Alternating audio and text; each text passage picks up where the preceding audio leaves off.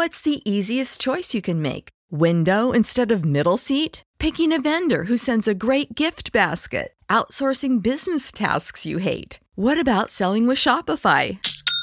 Whether you're selling a little or a lot, Shopify helps you do your thing, however you cha-ching. Shopify is the global commerce platform that helps you sell at every stage of your business. From the launch your online shop stage to the first real life store stage, all the way to the did we just hit a million orders stage. Shopify's there to help you grow. Whether you're selling scented soap or offering outdoor outfits, Shopify helps you sell. Wherever and whatever you're selling, Shopify's got you covered. Sign up for a $1 per month trial period at shopify.com slash try. Go to shopify.com slash try now to grow your business, no matter what stage you're in. Shopify.com slash try.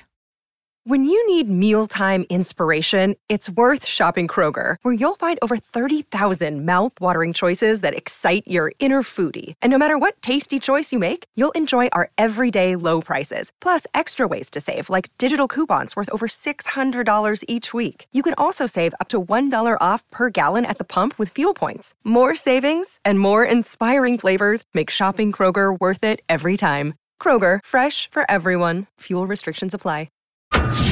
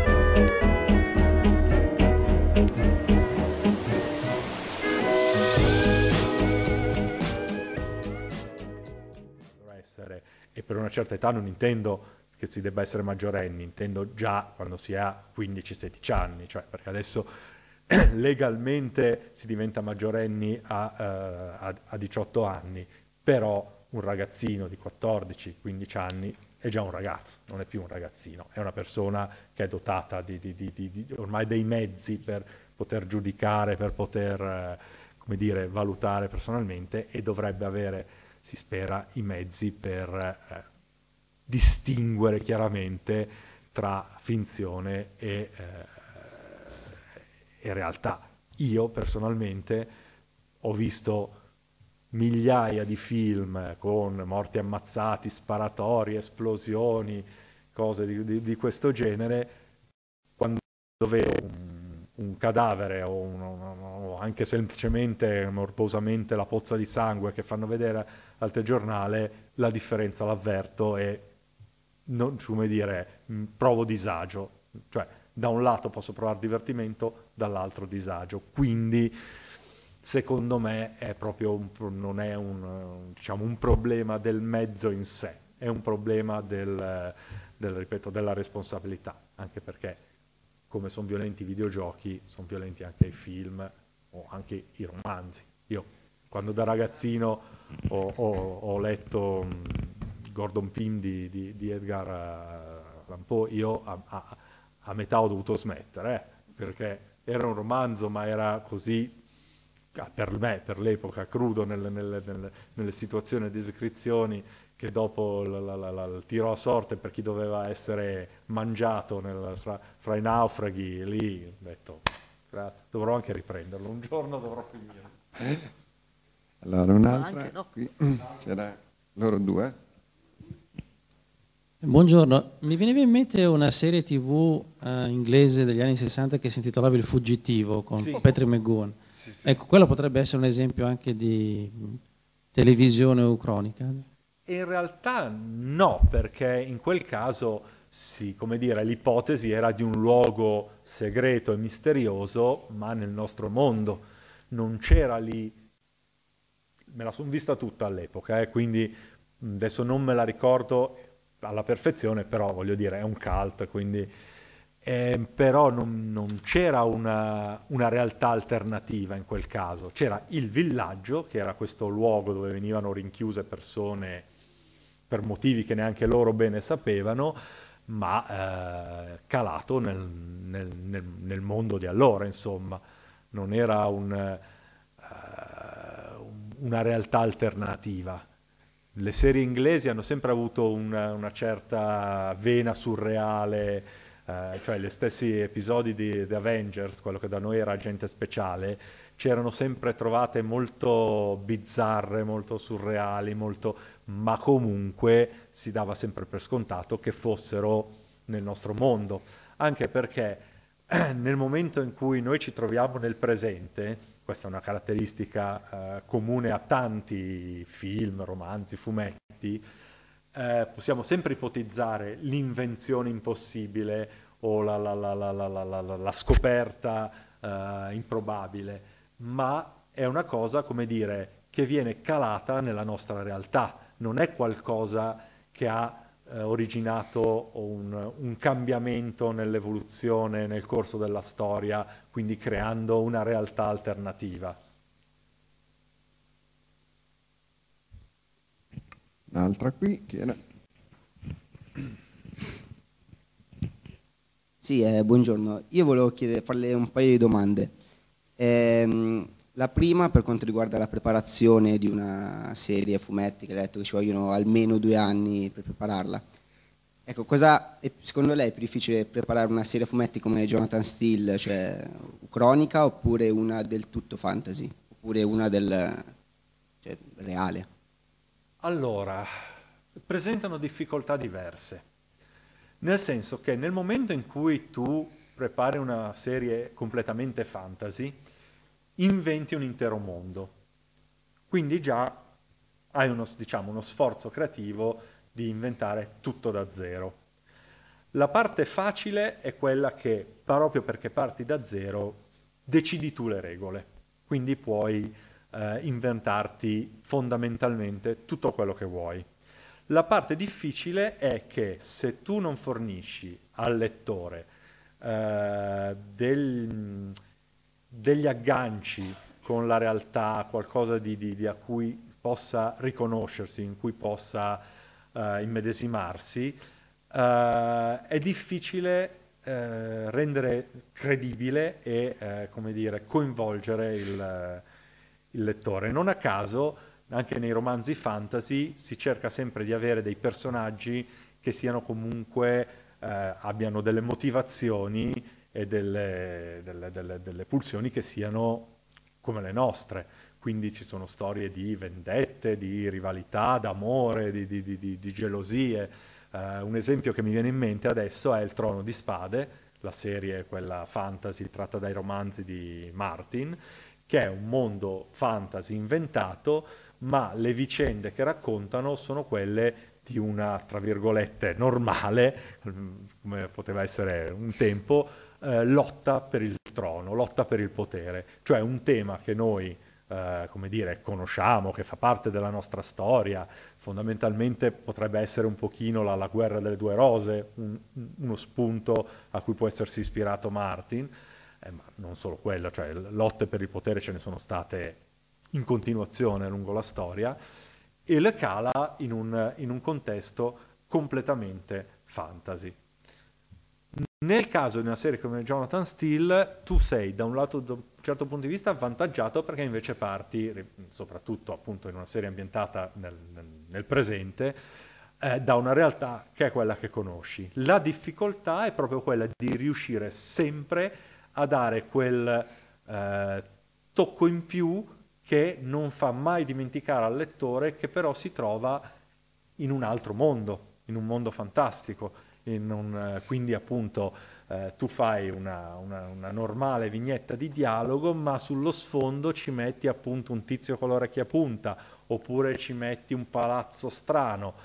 E in questo caso c'è un'ulteriore difficoltà che è quella che non puoi inventarti dal nulla le cose, cioè per quanto siano fantasy, devono essere integrate con il contesto eh, realistico del- del- della storia. Cioè, se io ho una storia inventata a Parigi e dico, però lì, eh, vicino a Palais Royal, invece di metterci il palazzo normale, ci mettiamo un palazzo fantasy, ma non può essere una roba, eh, come dire, tipo Mille una notte piuttosto che in, in duo, che devi studiarti qualcosa che sia coerente con quella che è comunque la, la- la società occidentale e, e magari anche la storia francese per quanto fantasy, quindi andarti a ripescare eh, palazzi antichi o castelli o cose mh, da modificare, aggiustare, ma integrare nel tessuto urbano che stai, in modo che, eh,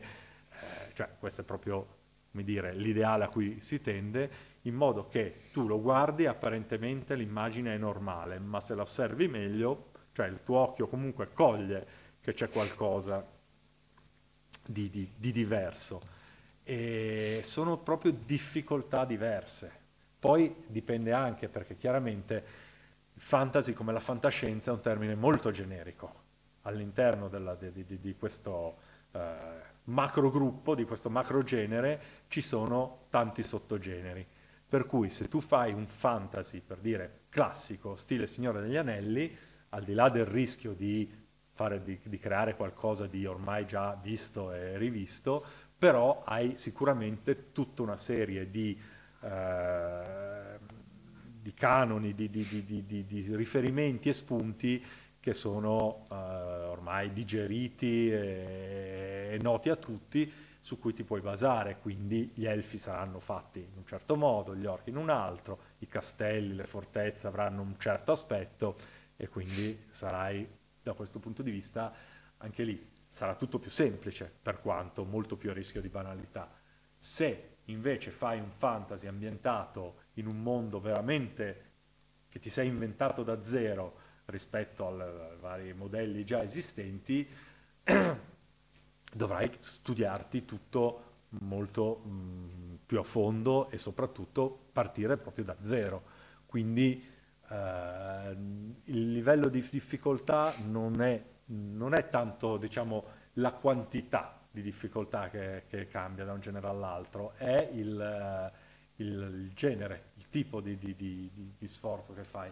Di solito, a meno che tu non lavori su commissione e quindi non ti venga richiesta una precisa cosa, si parte dal presupposto che tu stia sviluppando qualcosa che senti, che ti piace e quindi che hai assimilato e che mh, ti viene più naturale e più facile rispetto, rispetto a- a- ad altro. Cioè, se, nel senso, mh, io ho fatto appunto questo fumetto che aveva queste caratteristiche, ho fatto un fumetto di fantascienza che si chiama eh, Harry Moon, che, era, che è ambientato nel futuro.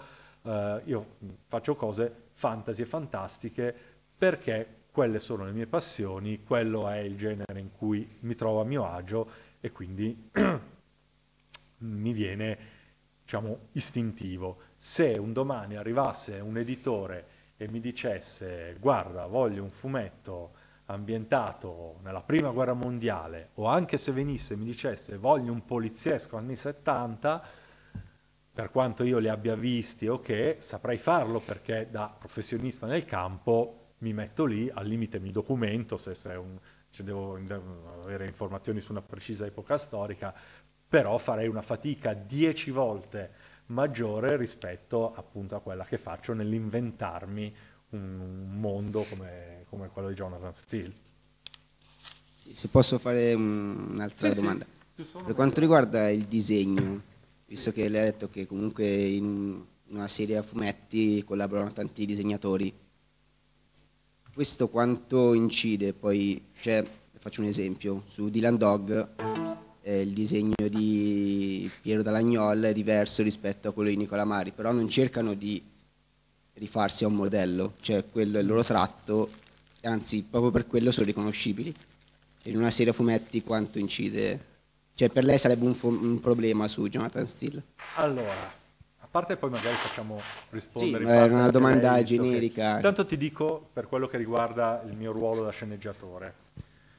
Se io scrivo una sceneggiatura e la do a due disegnatori diversi, la stessa sceneggiatura, verranno fuori due storie diverse, con lo stesso, diciamo, spunto di base, la, la trama il più o meno è quella, ma la resa saranno due storie diverse, perché ognuno di noi ha una sensibilità diversa. Quindi, quando... Eh, eh, scusa, visto che sta ricominciando, eh, Teresa, puoi anche farci una, una volta l'ex? Ah, ok. Almeno una, perché lei ha fatto anche l'ex Weaver e Ah, ok. mi piaceva molto. Dicevo, Magari anche Maeve. Ognuno di noi ha una E diversa. Harvey. Sì, beh, certo. E quando io passo una fondamentale per- sceneggiatura a una- un disegnatore, quel disegnatore la filtra attraverso la propria se- sensibilità. Quindi, eh, proprio perché, come dicevo prima, un fumetto è al 50% testi e al 50% disegni, quel 50% è interpretazione del disegnatore della mia sceneggiatura. Per cui eh, io cerco, non a caso, di dare, quando lavoro con più disegnatori, in genere ho la fortuna di conoscerli e quindi cerco di dare a ogni disegnatore una storia che sia adatta a lui. Questo non significa che, eh, un- essendo tutti professionisti, non farebbero tutti di base un, un lavoro, diciamo, decente, buono, anche pubblicabile, ma sicuramente se c'è un tu citavi prima Corrado Roy. Corrado Roy è un disegnatore che ha dei neri molto forti, molto ehm, soffusi, fa un eh, Molto graffiati. sì, molto graffiati, f- rende delle atmosfere mm, dark, eh, oscure, gotiche, eccetera, Quasi eccetera. Se io prendessi Corrado Roy e gli dessi una storia ambientata a, a Rimini eh, d'estate, cioè è un disegnatore professionista, farebbe un lavoro per carità decentissimo, ma non sarebbe la sua storia, cioè farebbe una storia in cui non, non- non darebbe certo il, il meglio di sé. Al Se no contrario, sarebbe se prendo un disegnatore che invece è proprio bravo nel fare eh, personaggi simpatici, eh, molto espressivi, atmosfere solari, eccetera, eccetera, gli do da fare una storia gotica, magari viene anche fuori una roba interessante, ma non viene fuori con le atmosfere che servono, pur essendo la stessa sceneggiatura, cioè pur seguendo entrambi la stessa sceneggiatura e pur essendo entrambi professionisti. Quindi conta molto conoscere il disegnatore a cui stai affidando la storia. Nel mio caso io ho avuto la fortuna che oltre ad essere il creatore della serie ero anche curatore della, della serie, quindi decidevo io a chi affidare le storie e potevo eh, dare a ognuno, cioè quantomeno cercare di dare a ognuno una storia adatta a lui. Ma eh, sicuramente se io non, eh, non fossi bravo in questo o se appunto io scrivessi senza sapere per chi disegnerà la storia, eh, non è detto che poi la storia eh, potrebbe venire bene eh, ugualmente a, a seconda del disegnatore, cioè eh, è tutta una questione di, di sintonia fra, fra chi scrive e chi disegna. Poi mh, sintonia aiuta, nel senso che eh, con alcuni disegnatori c'è anche un rapporto di amicizia, oltre che professionale, e quindi si parla molto di più, ci si scambia idee. È un, eh, non- non è, come dire, una- la sua non è una pura esecuzione della mia, de- de- della mia sceneggiatura, ci mette del suo, si discute e via dicendo. Eh, con altri magari non c'è una simile sintonia, però ripeto, conoscendoli, sapendo che caratteristiche hanno, comunque cerco di dare qualcosa adatto a loro. Ma non, non puoi non tenere conto di chi disegnerà la storia nel- nello scriverla o, nel- o nell'assegnarla se sei, un, se sei un curatore di testata. Questo sarebbe un errore che non dovrebbe essere commesso nel nostro lavoro. Tu vuoi aggiungere qualcosa? Eh, Domanda? Ah, aspetta, facciamo una cosa, visto che sta facendo, eh, ti faccio ancora una domanda in cui sviluppiamo questo, a cui poi lei dopo eh, aggiunge la sua Ok. risposta, che era il discorso che stavamo facendo prima eh, anche a pranzo, no?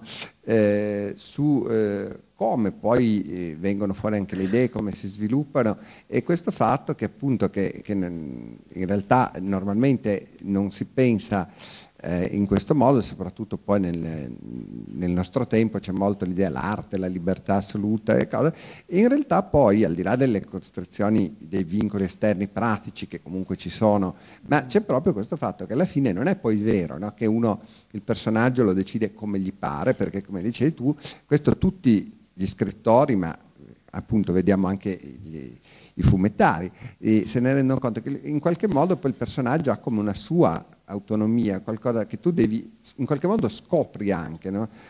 E quindi eh, se puoi dire un po' questo su come appunto vengono le idee, su come questo... eh, e anche magari, già che ci sei, come mai, visto che hai detto che il tempo medio è due anni, voi ce- mi hai detto che ce ne avete messi 7-8, no?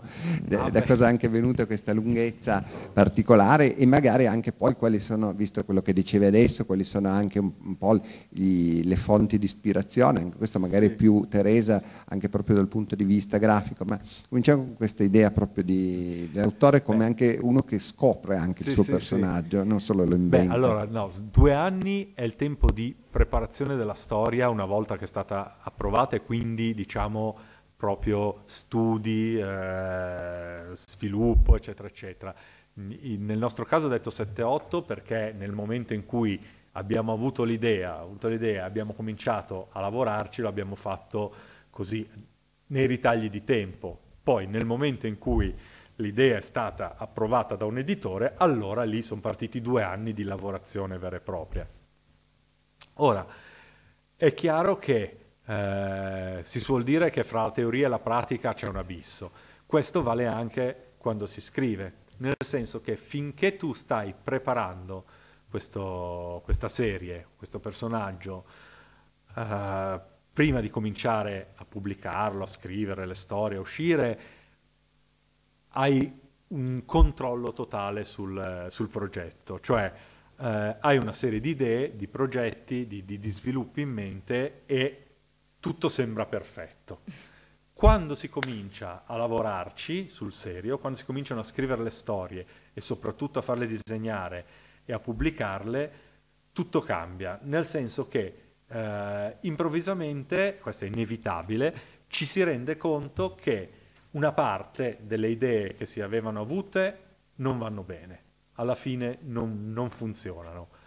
Ma in compenso, lavorandoci, vengono fuori tutta una serie di idee di spunti a cui non avevi pensato, semplicemente perché cominciando a vedere eh, è difficile spiegarlo a chi non fa questo lavoro, ma eh, quando tu eh, lavori semplicemente su degli schizzi, su degli studi preparatori, lavori su appunto eh, prima che cominci a uscire il fumetto, mh, tutto appare in un certo modo, appunto, seguendo quelle che sono le tue idee. Quando le cose sulla carta stampata, quando poi persino hai in mano gli albi, è diverso che quando hai in mano le tavole. Vedere l'albo stampato, leggere le storie, eh, rendersi conto proprio nel, nel- ritmo di lettura di che cosa funziona, che cosa no. Eh, è proprio una sensazione diversa. Qui non, non stiamo parlando, non ci sono delle regole logiche che si seguono, è proprio una questione di sensazioni, di- di- di- anche di sensibilità propria. Da questo punto di vista, nel momento in cui i personaggi eh, cominciano a prendere un po' vita e a, e a- dice, a camminare con le proprie gambe, è anche un buon segno, perché è vero che tu ne perdi un pochino il controllo e quindi cominci a inseguirli più che a dirigerli. Però è anche vero che vuol dire che i personaggi funzionano, sono vivi, eh, sono anche i motivi per cui poi magari tu, che ne so, scrivi della storia e ti scrivono i lettori dicendoti ah ma il tizio non avrebbe mai fatto la tal cosa. E tu dici no, perché se lo decido io la fa e come. Eh, ma magari effettivamente c'è, come dire, la, la- la- la- sensibilità altrui o comunque eh, il- come vengono visti i personaggi anche dal- dagli altri che li vedi in maniera diversa. E questo ti dà da pensare, ti fa cominciare a, a cercare anche di, di vederli con, eh, con gli occhi di, di chi legge. E ti crea tutta una serie di, da un lato di dubbi, ma dall'altro anche di spunti, perché ci sono aspetti o anche avvenimenti che non, non avresti mai preso in considerazione. Eh, nel nostro caso uno degli esempi più eclatanti è un personaggio che quando io l'ho scritto in sceneggiatura eh, doveva apparire in due vignette, doveva essere semplicemente un- veramente una comparsa che eh, diceva, faceva una cosa e poi spariva. Quando poi l'ho visto disegnato dal, dal- dal- dal disegnatore, è venuto fuori co- co- così simpatico, così diciamo vivo pure in quelle due vignette, che alla fine ho cominciato a scrivere altre scene con lui ed è diventato uno dei comprimari principali della serie. Eh, e capita, capita così con, anche magari con eh, del- delle idee, tu fai fare al tuo personaggio un- una cosa che serve in quella storia lì, non ci pensi più e poi o magari perché te lo segnala un lettore o perché tu rileggendo la storia dici, ma qui fa questa cosa.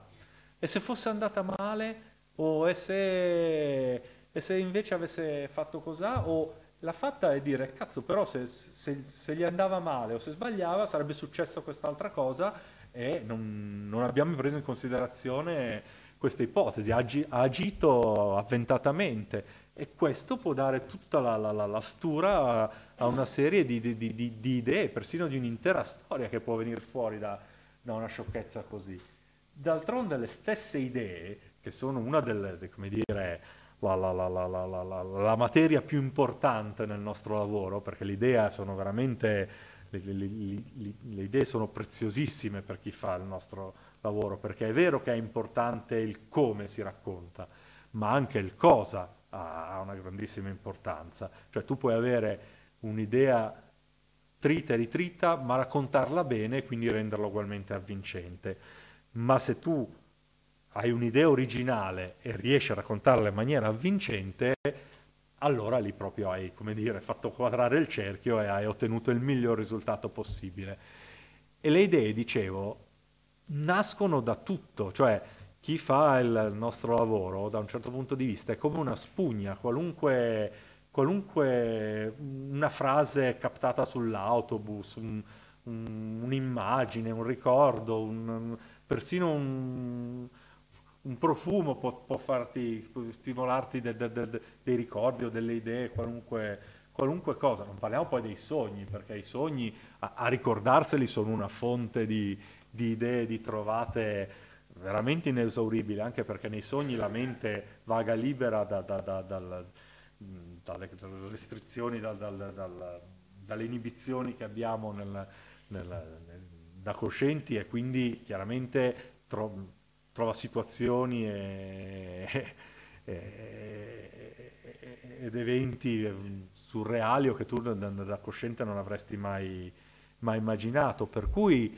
eh, esiste, cioè on- onestamente chi, perché per carità capita, ma chi si mette a mh, prendere libri, altri libri, altri romanzi, altri fumetti come, come spunti di- per, per- per le proprie storie, per le proprie serie, o che eh, da un certo punto di vista si limita, cioè se- o meglio, se si riducesse solo a questo si limiterebbe, perché effettivamente noi, eh, il nostro bagaglio, diciamo, culturale, eh, è formato da miliardi di stimoli che riceviamo durante la nostra vita, quotidianamente anche. Certo, l- la narrativa sotto qualunque punto di vista, per chi fa il nostro mestiere, è uno di quelli fondamentali, ma non è la sola ed è puramente, puramente, come dire, uno spunto se vogliamo trovare delle idee nuove. Un divertimento, per esempio, eh, una cosa che a me capita spesso è prendere il titolo di un film, di un, di un romanzo, eccetera, e immaginare mh, cosa si potrebbe eh, scrivere, cosa si potrebbe fare che potrebbe avere ugualmente quel titolo, ma raccontare una storia diversa, completamente diversa dall'originale. Questo è, è- è, per esempio un esercizio che a volte è molto utile per, eh, proprio per anche eh, allenarsi. Qui Il computer sta dicendo qualcosa. Forse che stai esaurendo la batteria? No, si vuole riavviare. No, no, no, no, rimanda, rimanda. Forse si stava annoiando, poverino. Eh, Sì, c'è una no. domanda qua.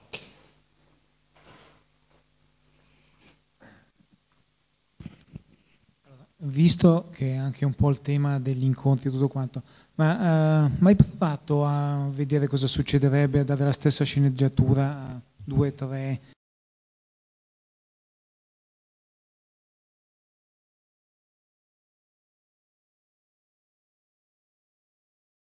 Sì, eh, perché il discorso è che un disegnatore chiaramente vuole essere pagato per il suo lavoro e quindi dargli da disegnare una storia magari di 96 pagine per, eh, così, giusto per sfizio, non, eh. Però mi è capitato con un, un paio di occasioni con delle storie brevi che magari per qualche motivo o non si poteva riutilizzare la vecchia versione o magari non, non era soddisfacente la vecchia versione, quindi eh, si è pensato di farla ridisegnare e quindi è capitato, sì, per un paio di storie brevi di avere la stessa storia disegnata da due disegnatori diversi e l'effetto, cioè quindi anche diciamo all'atto pratico, si è visto che l'effetto è proprio completamente diverso. Proprio eh, nell'ambito, ripeto, bonelliano, essendo delle storie così, così lunghe ed essendo, diciamo, de- di solito fi- finalizzate alla pubblicazione, non, non si fa ridisegnare la stessa storia a, a un disegnatore. Tranne, ecco, questo è capitato, sì, magari qualche storia che per qualche motivo il disegnatore che la stava disegnando non ha potuto andare avanti perché l'ha mollata lì, perché per varie ragioni, beh, magari in un paio di casi perché poverino è morto, quindi più che giustificato. Eh, e allora magari l'hai data a un altro disegnatore che l'ha ricominciata da capo, quindi magari un pezzo è stato ridisegnato da capo. Eh, quindi diciamo un'intera storia, no, a parte queste brevi di cui parlavo, ma in qualche caso almeno dei pezzi di storia sì, sono state... Sa dove si vede molto invece la, la differenza, dove è possibile? Nelle tavole di prova. Perché quando un disegnatore, ecco, quando un disegnatore si eh, propone a una casa editrice, gli, sa- gli si dà sempre una sceneggiatura di due o tre tavole per vedere come se la cava, perché uno porta de- disegnate le proprie cose, però tu devi vedere come se la cava a disegnare una sceneggiatura eh, altrui. Queste, queste tavole sono sempre le stesse per tutti i disegnatori, raramente si cambiano, cioè per una questione di praticità si danno quelle e si vede. Per cui delle tavole di prova esistono tante versioni diverse, quindi lì sì che puoi vedere 10, 20, di 30 disegnatori diversi a fare le stesse tre tavole, ognuno come le fa e come le interpreta. Non sarebbe interessante fare una pubblicazione, diciamo, con tutte queste prove per, per fare confronto? Sì, lì è la casa editrice che dovrebbe farlo, che dovrebbe deciderlo. A me è capitato di pubblicarle su internet, cioè con il consenso dei, dei disegnatori chiaramente, ma tanto per far vedere prove sia di disegnatori che magari poi sono stati presi, ma anche di disegnatori che magari erano bravissimi, andavano bene, ma in quel momento non c'era la, la- la possibilità di, di- di- lo spazio per, per farli lavorare, però ti dici, però almeno erano belle, vale la pena farle vedere, al- e così su internet qualcosa l'ho- a titolo personale io l'ho pubblicato, una, una pubblicazione dovrebbe, considerando che comunque sono di personaggi eh, i cui diritti sono o della casa editrice o degli autori, eh, bisognerebbe, cioè lì dovrebbe essere la casa editrice a, a farla, non, non il privato. Beh, diciamo che la vedo, personalmente la vedo più come una cosa a corredo di un saggio, di un, mm, di un testo teorico Sì. che magari appunto a proposito della creatività, del- del- della sinergia fra disegnatore eh, scrittore, eccetera, eccetera. Poi c'è da dire che non, non- non- non vorresti correre il rischio di, di- di far ingelosire qualche disegnatore, magari dicendo ecco queste erano meglio di quelle. Ok, Sarebbe una, una- una pubblicazione, dovrebbe essere molto, come dire, diplomatica come, Eh, diciamo come testi. nel momento appunto in cui non ti metti a dire oh guarda che brutto, oh, guarda quella roba cioè, tizio l'ha fatto diversamente da Caio, che sicuramente assolutamente bravo, uguale, ma no? Senti, eh, vuoi dire anche tu qualcosa così su, cosa- su come nascono i personaggi, più dal tuo punto di vista? Ah, sì, è sicuro. al- al- Allora, eh, per quanto riguarda il discorso appunto del, del- del- del- del personaggio che a un certo punto vive di vita propria, è assolutamente vero anche proprio dal punto di vista del disegno. Eh, per dire, per quanto mi riguarda, e non so se sia così anche per altri disegnatori, per quanto mi riguarda, quando mi viene dato, quando abbiamo creato insieme i personaggi o quando devo creare dei personaggi per una storia, eh, fare il classico foglio, il, il- il- model sheet, insomma, diciamo così, è utile e non lo è, perché da un certo punto di vista ti immagini come potrebbe essere, ci metti delle cose che pensi che mh, debba avere, ma eh, per quanto mi riguarda è difficilissimo fare le classiche facce, farlo recitare se non ho un testo sotto. Cioè se io non so chi cavolo è questo tizio, se non so che personalità ha, che cos- come parla, cosa fa e cosa... Cioè, è come, è come dover fare il ritratto a, un- a una persona, cioè la personalità deriva anche proprio da quello che pensa, da come lo dice, da cosa dice, da come lo dice. Quindi se devo fare, ripeto, dei disegni, degli studi, mi faccio dare della sceneggiatura, perché leggendola e figurandomela poi riesco a pensare, a capire il suo, il suo soltanto modo di atteggiarsi, di, di- di impostare, il- la- la- insomma, di mm, gesticolare, di, persino il suo aspetto fisico, perché comunque c'è tutta una, una- come si può dire, tutta una teoria, diciamo, di studi su come rappresentare un personaggio, che come dovrebbe essere, come è cambiato il modo di rappresentare un eroe positivo, un eroe negativo, un antieroe, il personaggio, la, la- la- la- la fanciulla, se è protagonista, se è invece solo la fidanzata, insomma, tutta una serie di categorie, di tipologie. E quindi mm, eh, mi sono persa cosa stavo dicendo. E quindi niente, per cui eh, nel momento in cui appunto deve essere un certo tipo di personaggio, sapere come la pensa mi aiuta a metterlo giù, eh, an- anche proprio in, in relazione a, qual- a quello che sarà il suo ruolo. Spesso e volentieri, poi magari, non so, io butto giù una pagina di, di- di pose, di, di espressione di cose, e poi fatalmente, comunque nelle storie si evolve, si evolve prima di tutto il tratto, cioè io uso l'espressione eh, eh, ti, ti entra nella matita, cioè incominci a conoscerlo, eh, cominci a disegnarlo senza dover continuamente guardare il foglio di riferimento che tu stesso hai fatto. E poi ti rendi conto che, oh, che i capelli, non, non- non- quei capelli lì non gli stanno bene. E allora gli cambi il taglio e allora, cioè non c'è, non c'è come cambiare il taglio di capelli come per, per un essere umano, a un personaggio per cambiargli il, il mood, cambiargli la personalità. Jonathan Steele, per esempio, nella sua prima vita, quella, quella, quella bonelliana, aveva questo taglio alla, alla Simon Templar che per quel personaggio che era allora funzionava. Quando poi è passato alla Star Comics abbiamo detto cambiamogli il look, è venuto fuori una cosa completamente diversa con ispirazioni da altre cose che erano un po' eh, l'ispirazione originale che avevamo avuto e cambiato anche lui proprio come personaggio. Ehm, E, per Mm. quanto riguarda... Sì. No, no, Ah, dicevo, no, dicevo. era annuivo, sì. Eh? Annuivo. Eh sì, sì, hanno visto.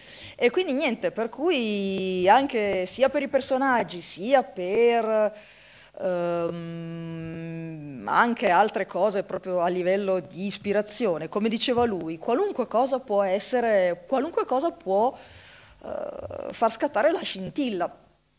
Una stupidaggine. Eravamo al ristorante, tipo oggi a pranzo, e ho visto un, un vero finto affresco sul muro e sono stata lì mezz'ora a dire che accidenti è. Poi mi sono resa conto, credo, che fosse, cre- credo che fosse il batacchio di una porta antico, cioè quelli con l'anello che devi picchiare. Me lo sono tirato giù, mentre lo tiravo giù mi ha fatto venire in mente, mi ha, mi ha fatto pensare al muso di un pipistrello, con i denti che reggono il...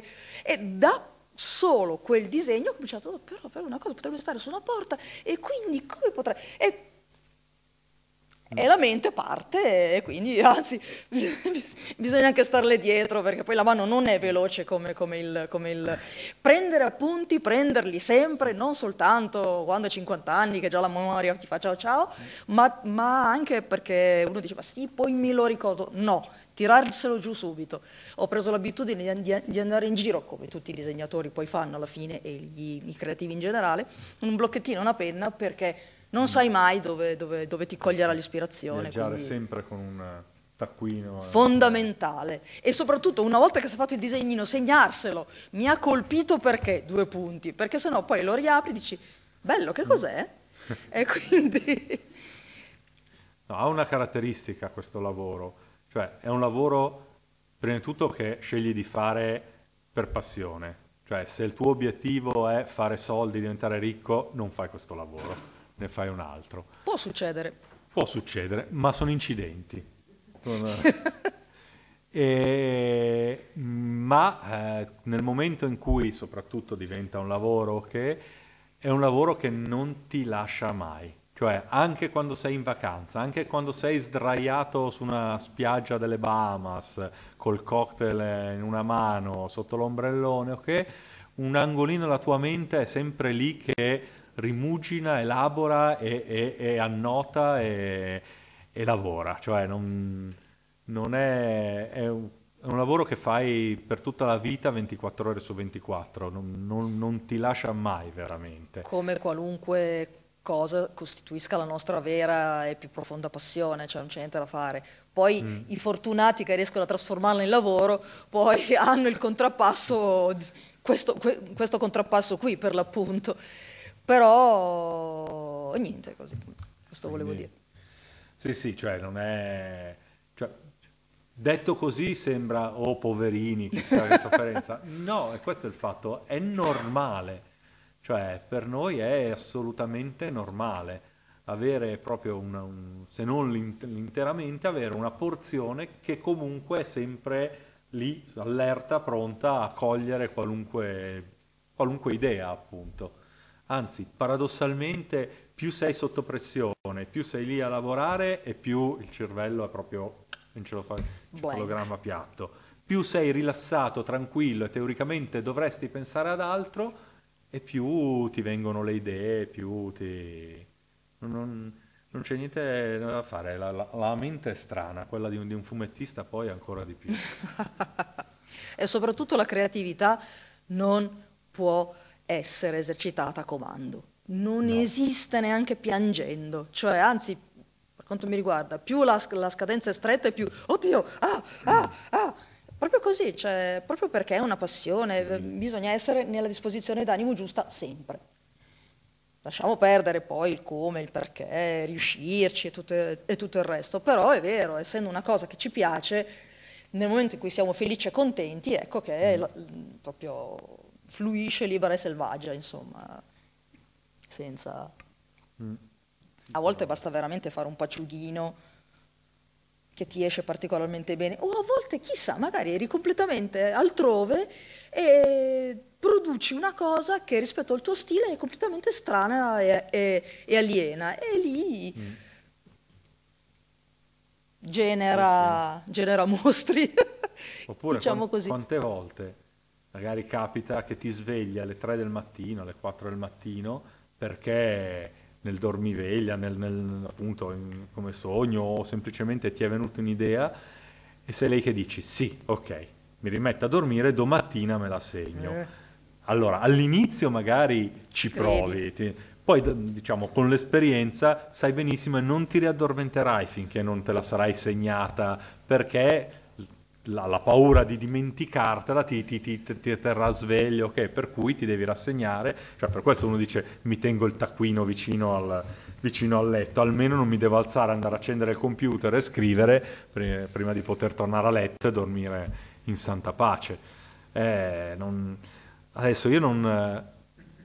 no- non voglio, come dire, avvallare quell'idea tanto romantica del, del creativo in preda all'estro Al che scrive solamente... Succede, eh, succede, però Sì, sono rari. succede, però sono Molto veramente rari. rari e soprattutto non è sempre così.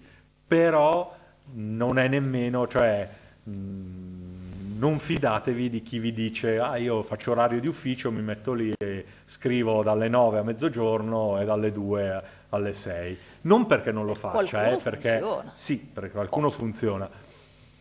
Però che cosa ne viene fuori poi? Eh, beh, Mm, dipende. insomma. Se vai a vedere la storia di scrittori, fa- cioè di scrittori famosi, scopri che avevano, avevano degli orari pazzeschi, ma la routine era micidiale, cioè dall'ora tale Eh, all'ora però quell'altra io- mi alzo, poi mangio la mia robettina, poi lavoro per sei ore, poi vado a farmi la doccia, poi...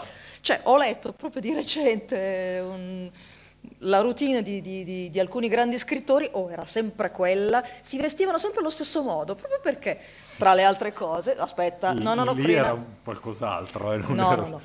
Perché mh, il discorso era, nel momento in cui ti crei una routine, eh, la mente è libera da un sacco di decisioni inutili e stupide che ti distolgono letteralmente. Per cui persino il pensare che cosa mi metto, cioè, mi, mi resto sempre uguale, che mi frega. E, e- e la, la- la- la- la- la routine era talmente stretta e talmente uguale che tu te- quasi quasi ti sconvolgevi. Non è il discorso dell'orario d'ufficio che facevamo prima, però perlomeno era, era il, il- il- il- parere dell'articolista, Sì, sì, sì. Del, del redattore, che sono delle cose interessanti. Ma non so.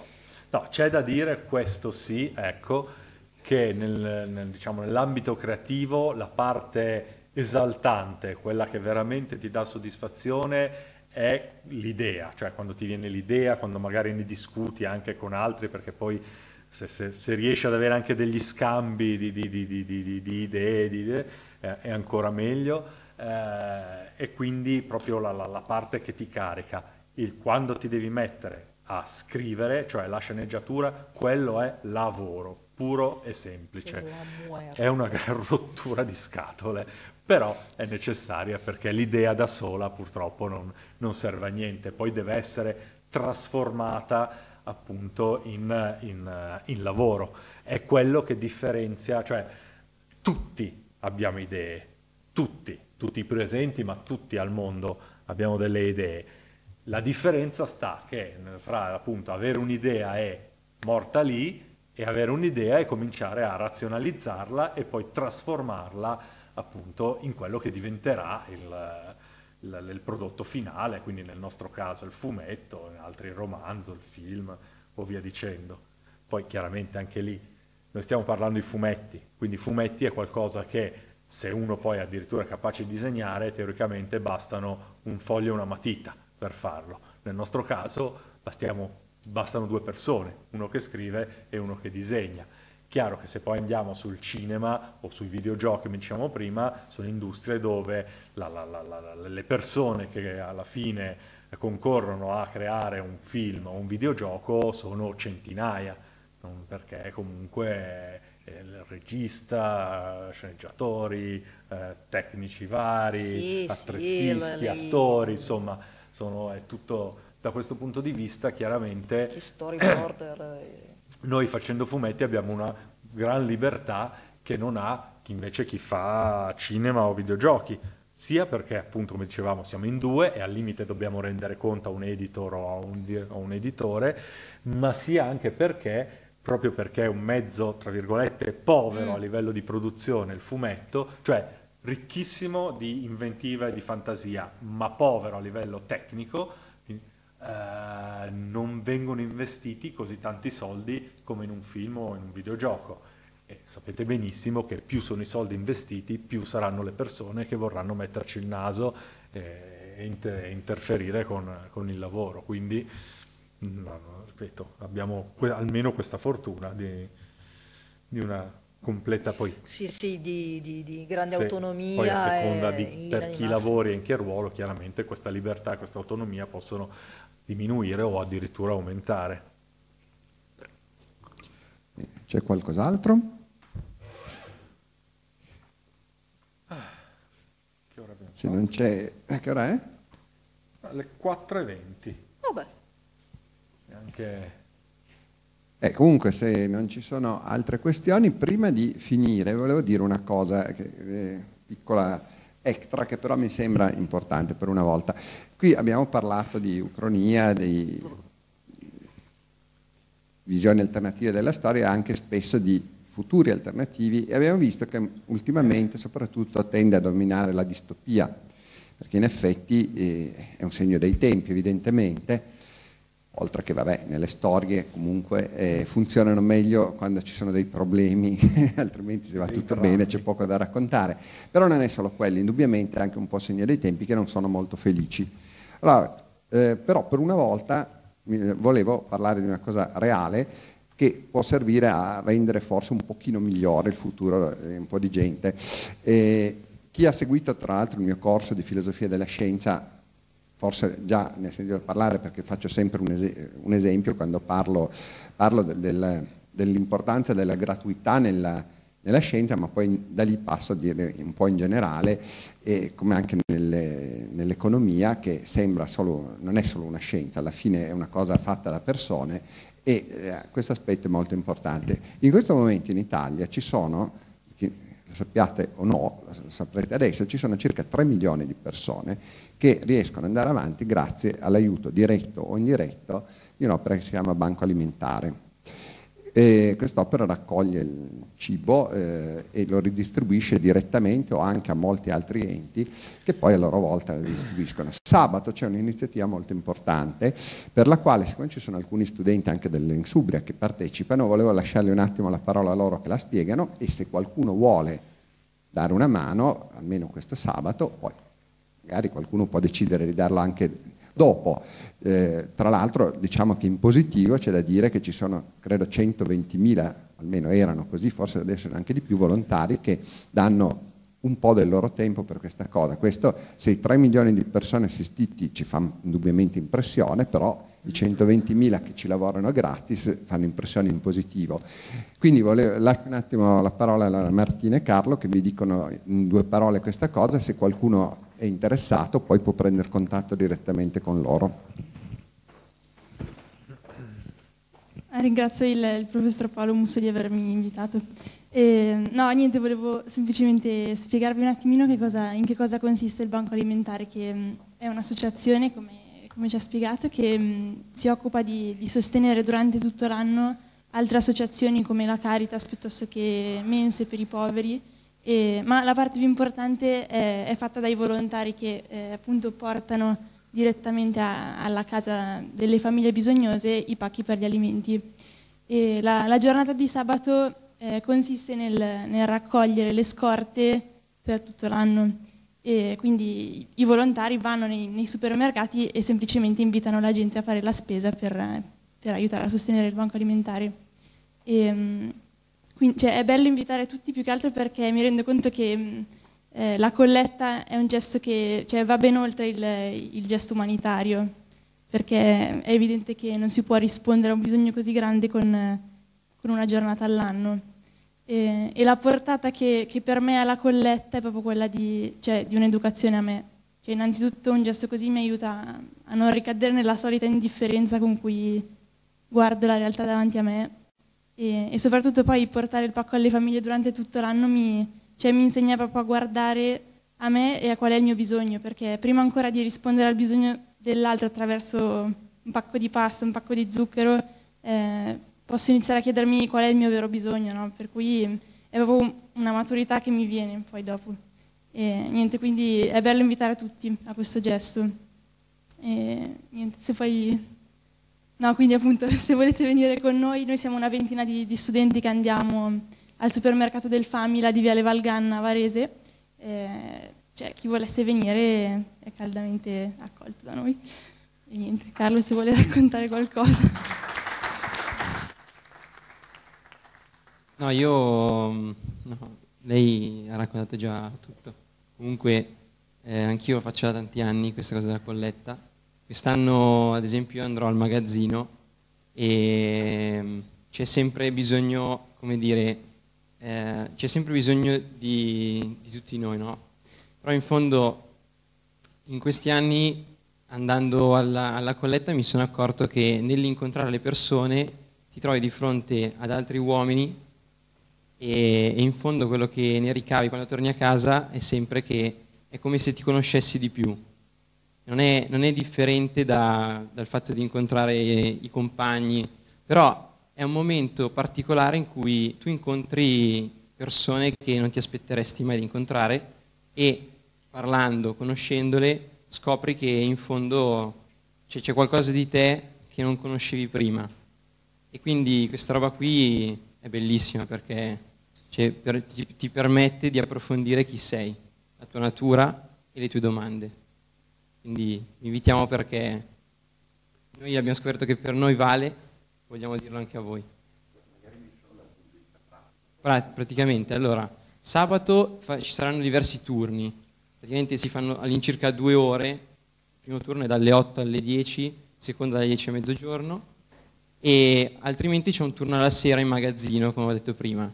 Di fatto si va lì, si sta eh, con, ad incontrare le persone, si propone la colletta, che cos'è, e quindi ci saranno eh, dei fogliettini con su scritto eh, tendenzialmente gli alimenti di cui c'è bisogno, che non sono cose qualunque, ma sono degli alimenti che durante l'anno possono mantenersi, perché poi, ad esempio, adesso siamo alla fine dell'anno e eh, per lo più sono cose in scatola, eh, latte liofilizzato, cose che possono mantenersi. E, e, niente, quindi si sta assieme e si accolgono le persone che arrivano al supermercato, gli si propone questa cosa e poi se c'è desiderio anche da parte di chi ci incontra di rifarlo durante l'anno, poi si può anche continuare durante l'anno. Dite se volete venire, la Martina o il Paolo comunque vi danno i contatti. Bene, allora diciamo se qualcuno è interessato, magari eh, alla fine, magari anche se non è ancora sicuro, potete magari prendervi un contatto con, eh, con loro. Eh, e, eh, tanto abbiamo concluso per oggi, i, quindi i, ricordo solo l'ultimo incontro che sarà il 9 dicembre e sarà in Aula Magna di Via Ravasi alle 18 questa volta e sarà questo più sul lato scientifico, su questa eh, possibile modifica della storia antica delle, dei vertebrati, quindi anche degli esseri umani, in cui si parlerà anche un po' delle teorie diciamo non alternative, ma inte- che integrano, possono integrare il darwinismo ortodosso di stretta osservanza. Noi eh, con, per il corso invece ci vediamo martedì come al solito. Adesso se qualcuno ha anche piacere a venire appunto a prendersi un aperitivo con Teresa e Federico, ci vediamo qua, eh, ci mettiamo d'accordo e chi vuole eventualmente contattare loro sono qua. Grazie a tutti, arrivederci. Avete ascoltato Fantascientificast, podcast di fantascienza e cronache della galassia. Da un'idea di Paolo Bianchi e Omar Serafini, con il contributo fondamentale e decisivo del Silon Prof. Massimo De Santo. www.fantascientificast.it, email, redazione chiocciolafantascientificast.it. Tutte le puntate sono disponibili sul nostro sito su Apple iTunes e su Podbean all'indirizzo podcast.fantascientificast.it. Potete seguirci ed interagire su Facebook alla pagina Fantascientificast e su Twitter sul profilo Chiocciola Fantascicast. Se volete potete lasciarci una valutazione a 5 stelle su Apple iTunes ed offrirci una birra romulana o un gotto esplosivo pangalattico tramite una donazione PayPal utilizzando l'apposito bottone sul nostro sito. L'equipaggio di Fantascientificast vi augura lunga vita e prosperità e vi dà appuntamento alla prossima puntata. Io ne ho viste cose che voi umani non potreste immaginarvi. Navi da combattimento in fiamme al largo dei bastioni di Orione. E ho visto i raggi B balenare nel buio vicino alle porte di Tannhäuser. E tutti quei momenti andranno perduti nel tempo come lacrime nella pioggia. È tempo di morire.